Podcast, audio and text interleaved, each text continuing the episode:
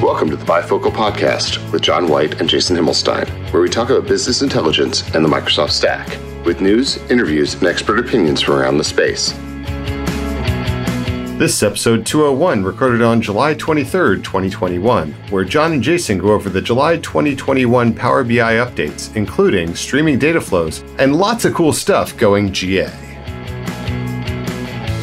Good morning, Jason. How are you today? John, I am doing fantastic. It is the last day of work before I head to Chicago for SharePoint Fest. I'm super excited. And we're recording this a little out of order just because we want the fun episode to be episode 200. So we're going to release a little bit late. We wanted to record this today, though, while it's really, really fresh. We have a desktop drop and a service drop and all sorts of feature summary stuff to talk about. And we need to go through it. Yeah. So it just wouldn't do if we didn't do that. Correct. And so we'll have two episodes that are going to come out next week because we're just going to be cool like that. Hopefully you got a chance to listen to episode 200. Hopefully it was a lot of fun.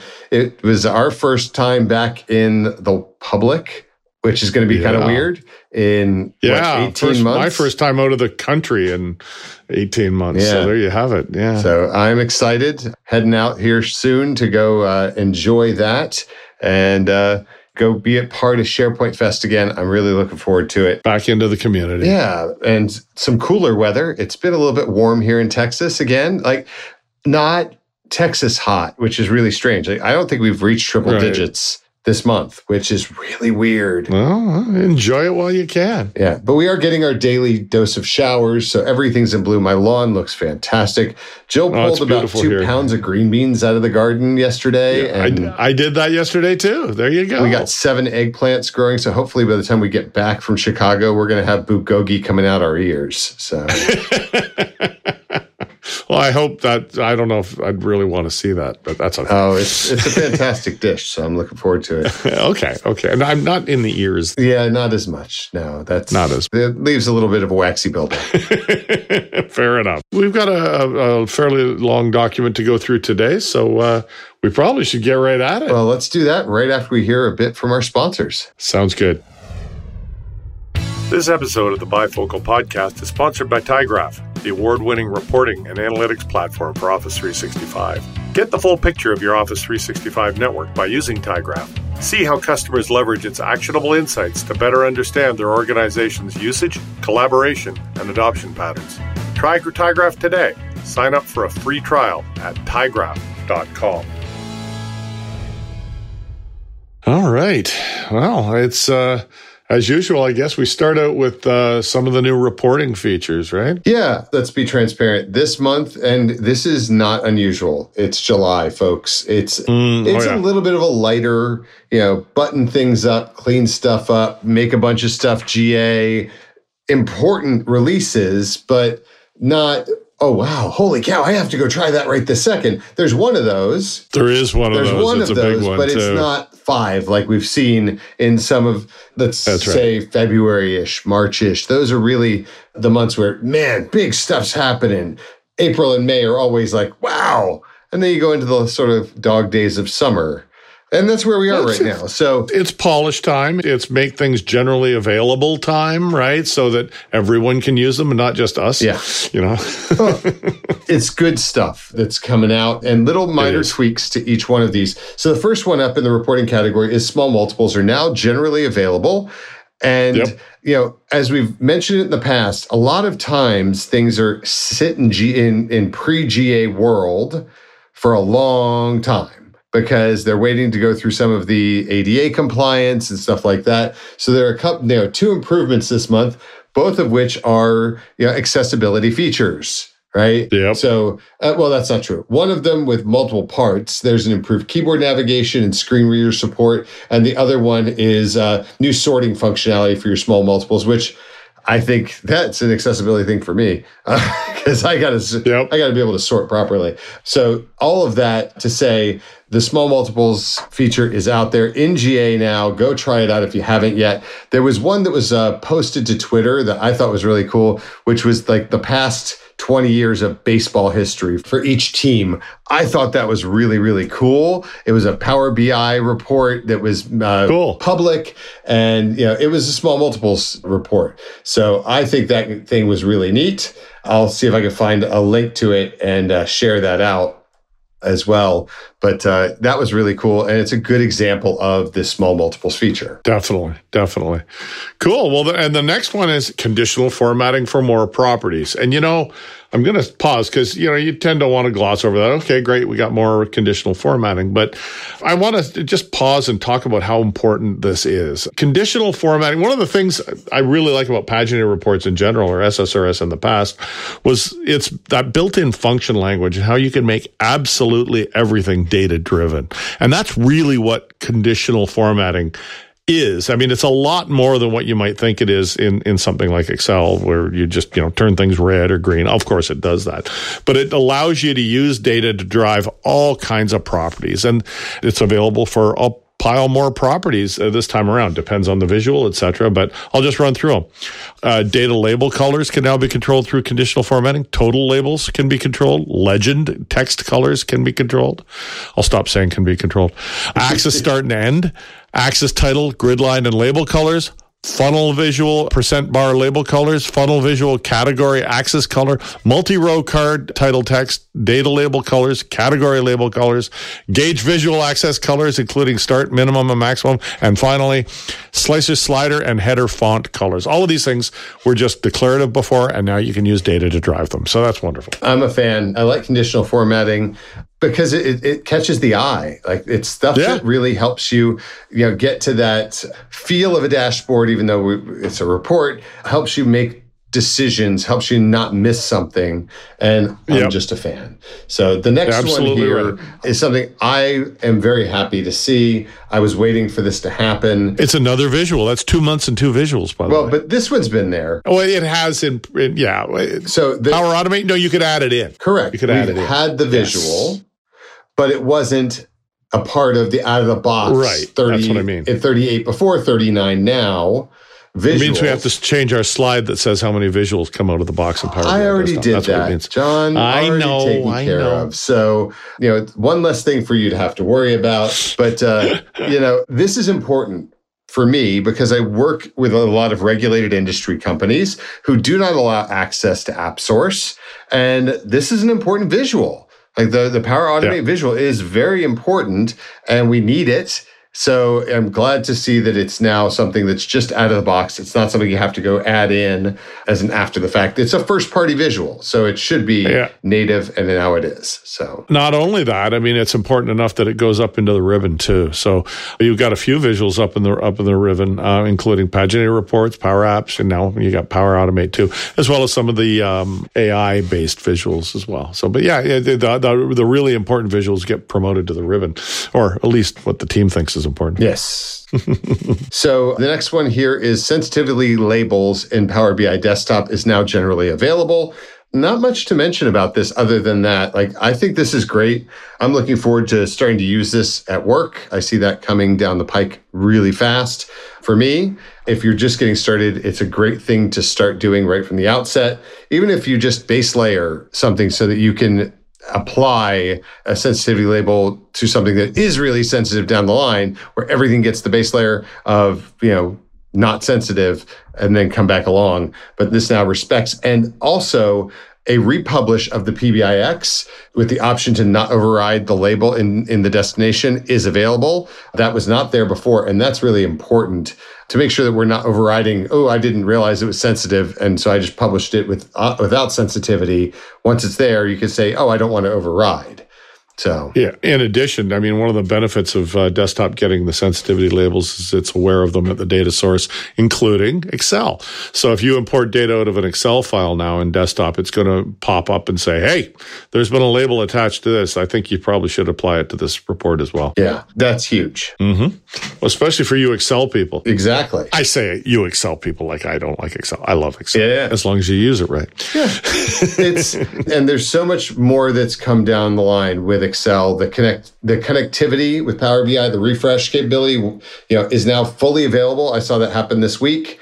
That was really cool. The other one, and we'll talk about this in a future episode, I'm sure, was that the SharePoint reporting on SharePoint list is now generally available to everyone. It showed up for everybody in all tenants now. So I think that's pretty huge. Yes, it is. It is. Now, moving on to the modeling section. We have the new model view being generally available now, which is great. You won't have to worry about doing the upgrades or flipping between different things. And so that the new model view, I imagine you've been exposed to it a fair bit by now. I really like it. It's a UI change, but it's a UI that really helps with the workflow. Yeah. To be honest with you, John, I'd forgotten that there was an old one at this point already. That's how, fair enough, how long it's been out there and how much I've been using it. I really do like this feature. So I'm glad to see that it's not only that it's generally available, but I think it's the way now, right? It is. This is the way. The automatic upgrade, keep in mind, if you're using a report that you haven't upgraded to the new model view, it will automatically be upgraded for you now. That's right. You're not going to see the old model anymore. So it is just the model view. The way. Yes. Yep. This exactly is the, right. This and is our slides have been updated for this as well. I'm telling you. This is a challenge, man. Staying up to date, I'll tell you. Yep. I'm lucky that we do this podcast so that we can keep on top of it. Otherwise, we'd forget. My second favorite product name has got some updates. DirectQuery for Azure Analysis Services and Power BI datasets. So tell us what's new with the meta model. There's a couple of things. And again, this is creeping along and getting required changes while still being useful. One of them has to do with auto-generated date tables and date tables in the remote model. They'll now show up locally. I hope everybody understands what I mean by that. Because when you connect to a remote model, of course, the properties of that model should come and be available to you as a report developer in your local model. Mm-hmm. And that's kind of what has been lacking. Certain aspects of that have been lacking, and those are what are being added in here. So you've got the date tables are now going to show up as well. And in addition, lineage tags. Having not used them, I really don't know a whole lot about them, but if you've got lineage tags defined in your remote model, any renames that happen at the remote model are automatically going to populate back to that local model. So I imagine there's a lot of work involved in doing this, but so I'm glad to see it's being done. This is an important feature. All right. So the next thing is a couple of data connectivity things. There's a new connector for Amazon Athena, which is not something I've used. I don't know Amazon's Athena. So that's great that's there. Databricks, there's an updated connector. Dremio, an updated connector. And MariaDB, there's an updated connector to fix specific things, column size for the Varchar data type on MariaDB. Mm-hmm. Is it Varchar or Varchar? I'm never sure. It's one of those things that I read and I assume the pronunciation. I'm never sure. Like GIF and GIF. I've always called it CAR because it's character. Yeah. Character, that makes sense. So, but I've heard Varchar as well. I don't think either one of them is wrong. Yeah, I say char. I'm not sure why I do, but I do. Anyway. So, streaming data flows, John. This is exciting. This is the biggie. Now, this one we had to pause and go watch the video. Well, I was using a preview, and I couldn't understand why some things weren't working all that well. And then you pointed out, hey, did you do it this way? I said, no, you don't do it that way. Yes, you do. Yeah. Go look at the video. And I did. And turns out you do. But that changed with the release. Yeah. So there is a new connector. It's not a release, the preview. Mm-hmm. Yeah. So it's new this month in full release. Right. The Power Platform Dataflows Connector. Right. Which instead of using the Power BI Dataflows Connector, you should be using the Power Platform Dataflows Connector. And I don't know that they do a spectacular job in the text here of calling that out. It is important. Miguel did a great video diagramming out exactly how this thing works. Highly recommend it. Kelly Kay did a wonderful intro, but if you're really looking just for this, you could skip to about 8 minutes in, somewhere just after that, if the only thing you're looking for is the streaming data flows. Because you get all the rest of it from us. Yeah, exactly. We probably should define what they are. Go for it, John.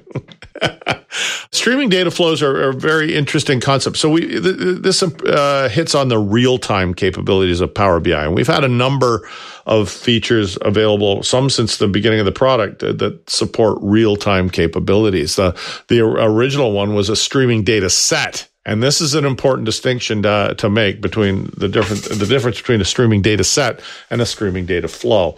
And they've named them well because it points to where you're putting the data and how you'd work. With the streaming data set, you essentially write to that directly with an API of some sort, or you could use Power Automate to do that, et cetera. But you're populating a data set directly. And when you do that, you get real-time capabilities by using actually the Power BI dashboard, and it will update on the screen automatically for you. You can connect to a streaming data set with a report, provided that it's a push data set, not an actual real-time data set, and then use the refresh capabilities of a report to keep the screen up to date. But those things are fundamentally different. And I just mentioned the automatic refresh capability of report is another kind of real-time capability. When you connect a report to a data source that supports DirectQuery, you can essentially tell that report to automatically refresh itself on screen on a periodic basis or through some change detection mechanism when a measure changes, et cetera.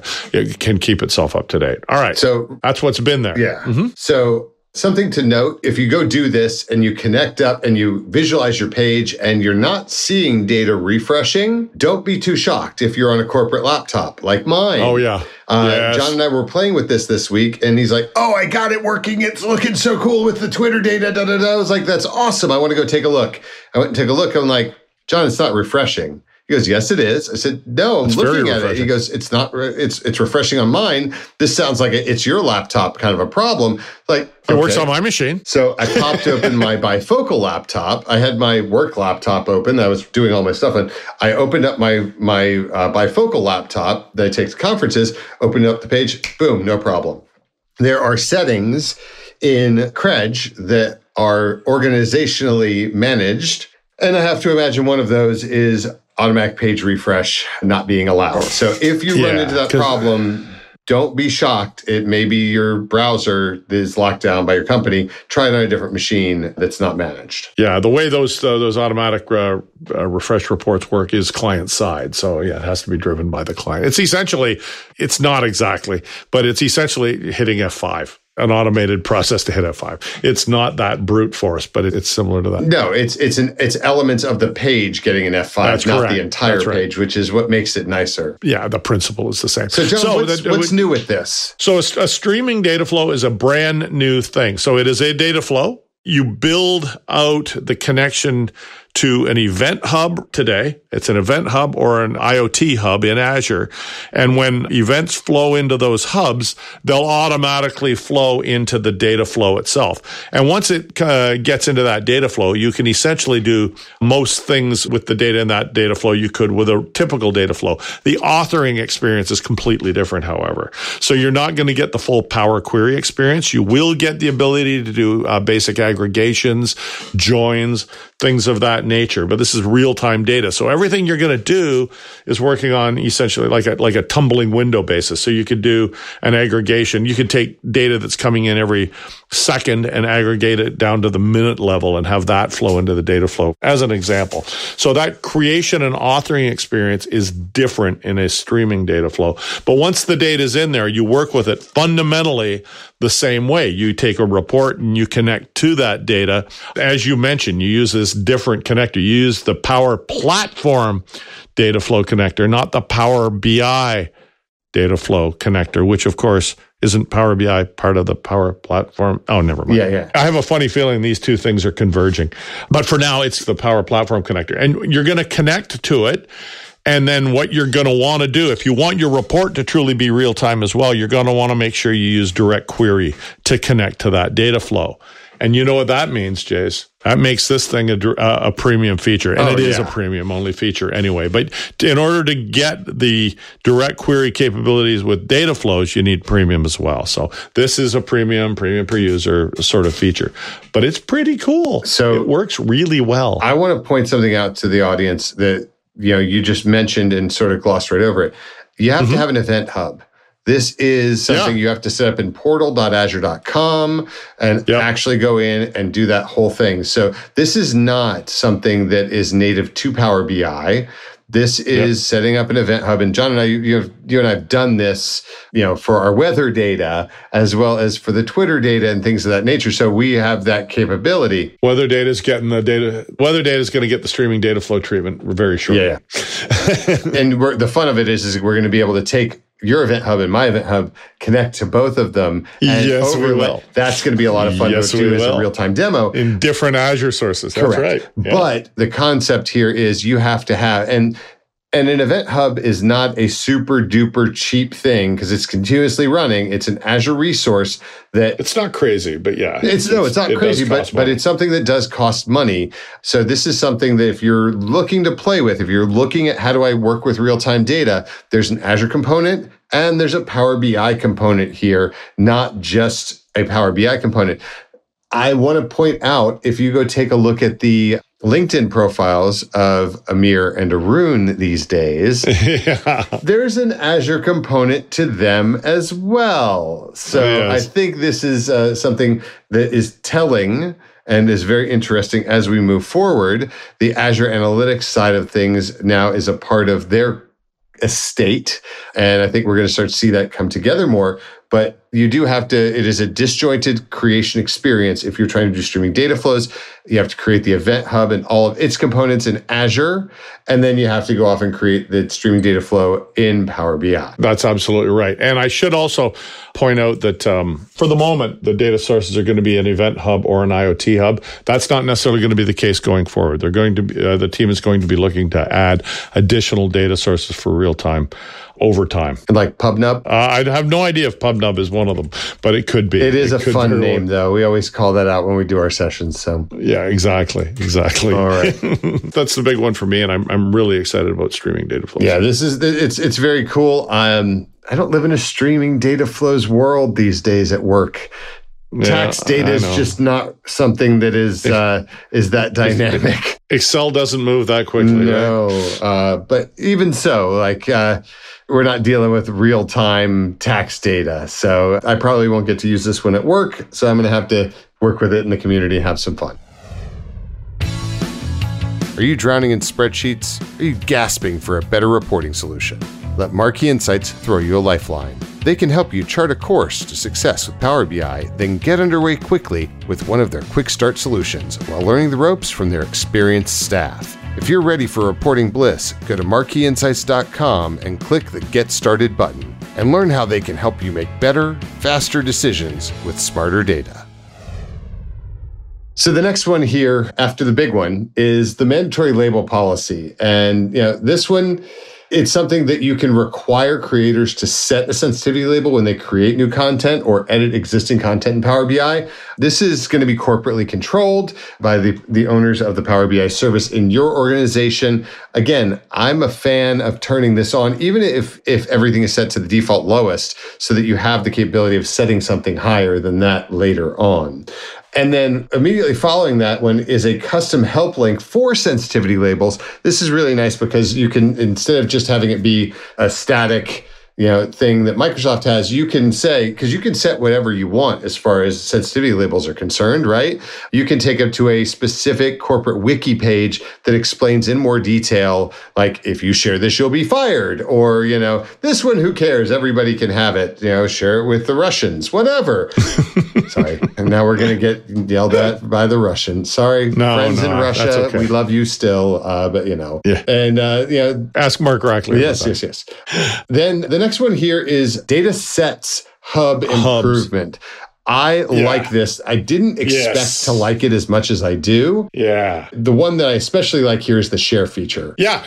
So there's a few things. There's chat and Teams, right? Yeah. So they've added this. And I mean, every month now there are improvements coming to the data set hub. And I love this new pivot, the pivot away from the report focused view of the world in Power BI and to a data set focused view of the world. And they're both valid, but it's nice to see the data set one being built out. So yeah, you'll be able to, have a chat in Teams around a particular data set. I don't know how much that's going to get used because you typically, I would think, want to chat around the report, but it's nice to have it. But the sharing capability, like you mentioned, you can share directly from this UI and you get that sort of OneDrive looking UI show up again, right? Yeah. I like this because you have the option of sending an email with your own custom information in it, and you have the ability to allow recipients to share it or just to build content with the association of this data set. The next one is even more important though, which is refresh and scheduled refresh. Yet another way to get to scheduled refresh, which is just a little bit more in intuitive, I think. Yeah, it is. Well, especially on a data set focused pivot point. I mean, that's the thing that gets refreshed. So having to go to the data set, hit the little ellipsis or the settings and then go into schedule refresh, that it's a bit cumbersome. So this really kind of brings it front and center, and especially the refresh now capability, because that's not always that easy to find. So this is another probably easier way to get at that capability. Yeah. So data set description is the next one. This is nice. It gives you a field to be able to fill in some information. The thing that I want to see here is multiple owners. And that's the one that we don't have today that I really, really want to see. You know, we have that capability for other things like flows in Power Automate and stuff like that. I want to see multiple owners of a data set so that we can deal with things a little bit differently. If you have somebody, rather than having to do the takeover thing, it'd be really nice to have multiple owners. But this is a good step forward, in my opinion, giving us the ability to reference, because we can also put in this information, additional owners of this data set you can reach out to are blah, blah, blah, blah, blah, blah, blah. So. Gotcha. And goals as well. We're getting goals in here. They're adding goals to the list of data set related reports. So when a new scorecard's created, it also generates a data set that holds the scorecard data. So now more work on goals coming in. Yeah, and goals also shows up in Lineage View this month, which it wasn't before, which honestly was a little bit annoying. So it's nice that it's now showing up in Lineage View, because I believe that any artifact should show up in Lineage View. That's how I look at everything. I don't bother to look at the list view anymore. Lineage View is how I view the world. So, but that's my bias, you know. And now all actions are available in the dataset hub landing page and in the dataset page. So you've got more ways to get at stuff. Yep. It's basically just easier, more discoverable, et cetera. So, and you've covered off the goals showing up in the Lineage View. The next one I was a bit of a head scratcher for me, because first of all, I never use it, but the scanner API enhancements are including dataset tables, columns, measures, DAX expressions, and mashup queries. And I'm thinking, scanner API, what am I scanning for? It's not a scanner like as in an image scanner. It's scanning across the tenant for specific metadata. So if you're using this feature, you've got some improvements to it. That's really all I can add to it. Yeah, this is a developer-y thing. You know, anytime admin, REST APIs, stuff like that. Yeah, nothing more to add. Essentially, if you're writing code that goes against your Power BI tenant, this is the sort of thing you're going to be interested in. Things are more discoverable. So next up is the visualization section. As usual, we're not going to dig into this. We'll mention Charticulator, the version 1.0.5 is out. I saw somebody post Charticulator on Twitter. Charticulator is the most confusing Power BI visual ever created. There's a reason why I'm not using it. Well, it's not really a visual, right? It's, although it technically is. It's a visual that lets you build visuals. Yeah. So.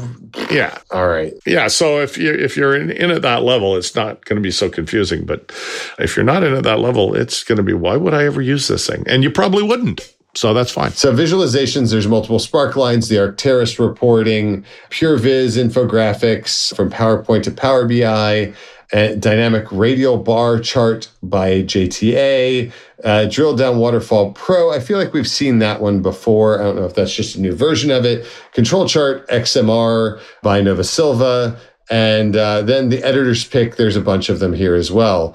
There is a template app being promoted this month, which is analyze your email marketing performance using MailChimp and ActiveCampaign. I don't use MailChimp, John. I don't know about you. I don't know if this is...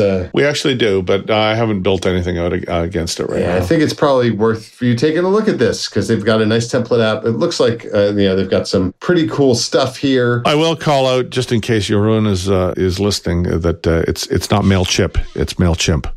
Just saying. There's a typo in the blog post. Yeah.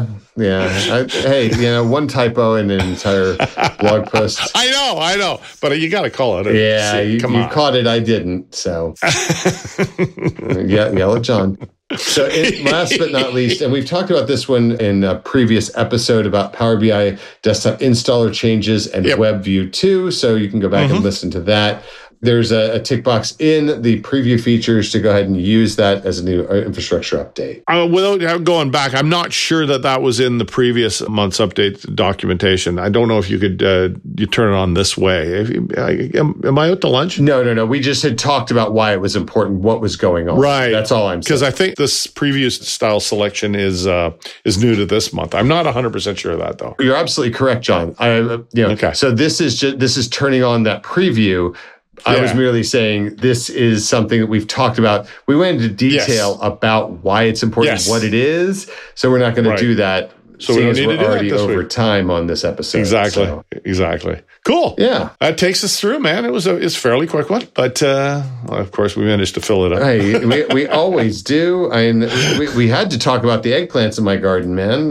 Yeah, of course. So that's the most important thing, isn't it? Yeah. All right, buddy. Well, I will be seeing you sometime on Sunday or Monday. Monday. I'm coming in Monday. On Monday. I'm looking forward to it, my friend. Can't wait to see you. And I trust that the Canadian border, you're going to have no problems. I know the American side, there were questions. Oh, it's so the situation is now that the Canadians have opened their border to vaccinated Americans. The Americans have not done the reverse, but it's never been a problem for Canadians to go into the U.S., as long as you're flying. So the restriction now is if you're Canadian, you can't drive into the U.S. Okay. Whatever. Yeah, I know. So I've got to get a test. There's a bunch of hoops I'm going to have to jump through, but I'll know more about the experience next week. Well, we'll look forward to hearing all about the awesome experience, and then we will look forward to seeing you live and in person. We're going to do our show together for episode 200, which everybody should have already listened to. I can't wait. I will see you in Chicago, my friend. See you there, man. Bye. Bye. Thanks for listening to the Bifocal Podcast. Be sure to subscribe to us on SoundCloud, iTunes, or via your favorite podcast app. You can follow us on Twitter @BifocalShow. The show notes for this and all of the Bifocal Podcast can be found on the bifocal.show blog. The music for the Bifocal Podcast is Indie Rock by Scott Holmes and is shared under Creative Commons.